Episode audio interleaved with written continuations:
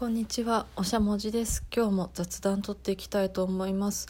今日はですね、ちょっと試験が近づいてきたということで、まあ多分ね、メンタルがざわざわしてきている人も多いんじゃないかなと思いますので、まあ試験までね、あの、1、2ヶ月の時に、まあどういうね、心持ちでいたらいいのかなっていうことをお話ししたいと思います。今日もよろしくお願いします。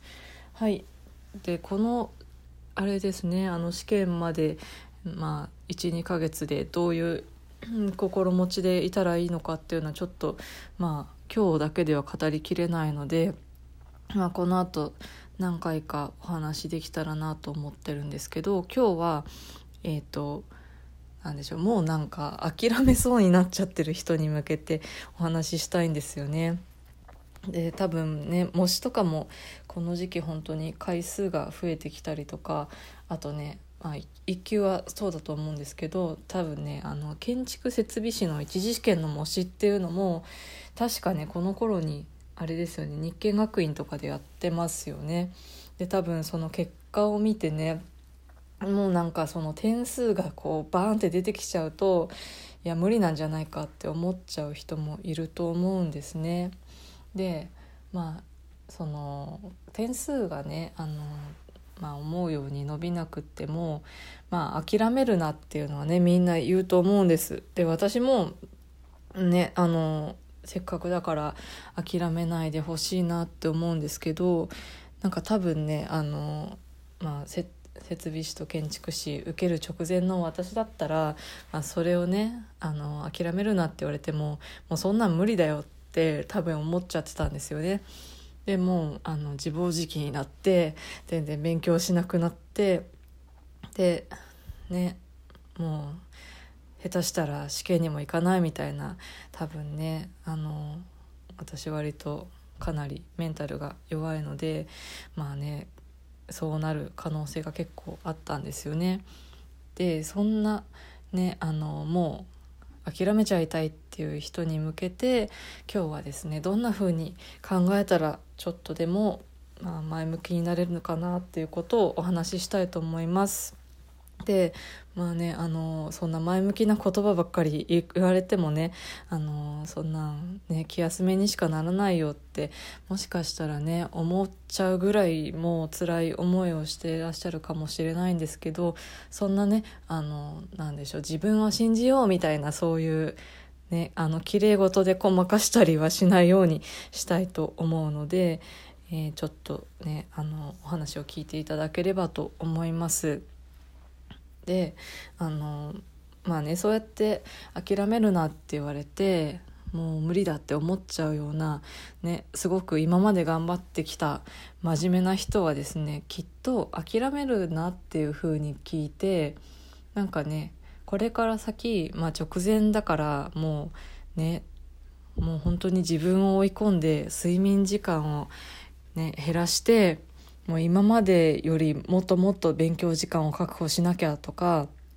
あとは、まあ、点数が足りなかった分ねその分勉強量を増やしてそれを挽回するっていうことが、まあ、諦めないっていうふうに、ね、思っちゃってる方結構いらっしゃるんじゃないかなというふうに思います。だからなんかねもう今まで結構もうねしんどいぐらい頑張ってきたのにこれからもっともっと増やして頑張らないとなんか受からないよみたいな言われてるような気がしてすごくしんどくなっちゃうのかなって思いました。で今になってですねもう私、えーと、試験受けてからだいぶ経ってもうねあの外野から見ているとですねなんかねあのそこで勉強をやめちゃわなくてねいいなっていうふうに思いました。であのまあ勉強時間をねあのこれまでのね遅れを取り戻すためにもっともっとやらなきゃっていうふうにも思わなくていいんじゃないかなというふうに思いました。でもちろんねそれができればねもういいに越したことはないんですけど、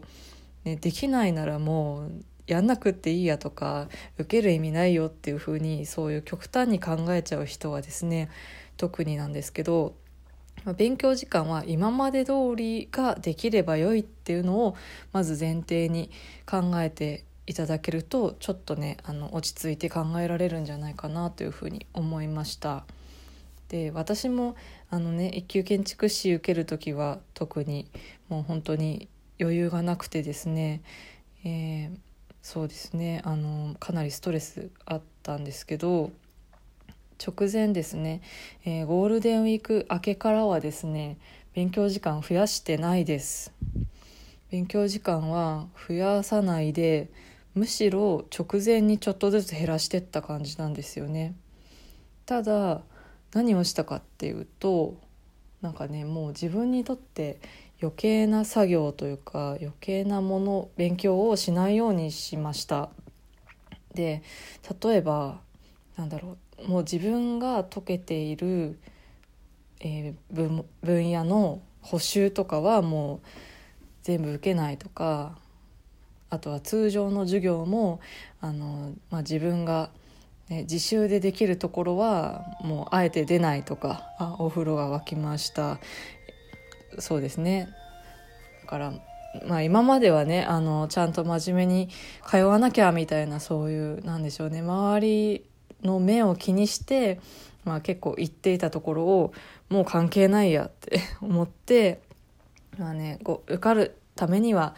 ね、自分にとって本当に必要なことをしようって思ってなんかその純度をこう高めていった感じですねその時間の量を増やすんじゃなくて、えー、量はそのままでその中のなんかね効率をどんどん良くしていくっていうような感じですね。であとはまあそうですね。なんか結構外出してあのカフェとかで勉強する機会が多かったんですけどもうねそこも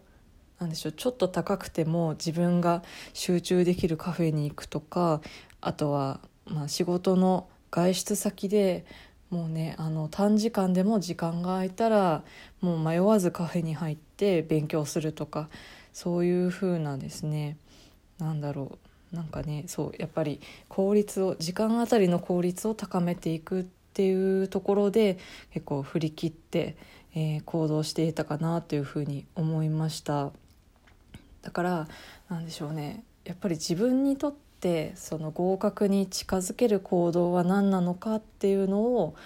えー、一番に考えてでそれに関係ないものとか無駄なものとかあとは邪魔しているものを徹底的にこう排除していったような感じですね。うん、だからこれもなんかうんうまく伝わってるのかわからないんですけどななんだろうなだからやり方は本当に何でしょう自分にしかわからないというかもうなんか今まで勉強してきて自分の中に多分答えはあると思うんですよね。まあ、今まであのいろいろな勉強法とかも試されてきたと思うのでなんかその中で自分に合ったものとかあとは、まあ、模試の点数でもうここのこの部分をやらなければいけないっていうのをどんどんですねこう分析していってでそれをですねあのまあ、やらなければいけないことからちゃんと潰していくっていうような感じですね。でえーとまあ、それをですね、まあ、こんな風に言ってもですねもう私はいいんだってもう今年は無理だからほっといてくれっていうふうにもしかしたら思ってる方もいらっしゃるのかなと思うんですけどなんか多分そういう思っちゃう人はですねもうなんかひたすらこう心が疲れきっちゃってるんだろうなというふうに思うんですよね。うん、やっぱりね、今まで結構自分を追い込んで追い込んで頑張ってきた人だと思うのでなんかねそういう人はもう一旦ちょっとあの心に栄養をあげてあげてほしいなって思います。まあ、例えば何でしょうねちょっといい焼肉屋に一人で入って一杯飲んでみるとかあとは、まあ、公園を散歩してみるとか、まあ、そこはあの本当に人によって違うと思いますしもうね自分の一番こうリラックスできるような行動をとっていただきたいですね。あ私だったらあと多分、えーと、スーパー銭湯に行って、えーと、露天風呂に入るとかですね。なんか個人的にあの温泉肉あと何でしょうね。あったかい布団ですね。この3つがあの3点セットが自分では最強だなって思うんですけどなんかそんな感じで今までこう勉強勉強でなかなかできていなかった自分のなんでしょう一番大好きなリラックス方法っていうのをちょっと時間をとってやってみられるといいのかなと思います。で私は、まあ、温泉ですね。露天風呂に入ってる時によくですねなんかこう嫌なことがあると露天風呂に入るんですけどなんかだんだんですねその悩んでいたことがこう自分の中でですね消化されていく感じがするんですね。で、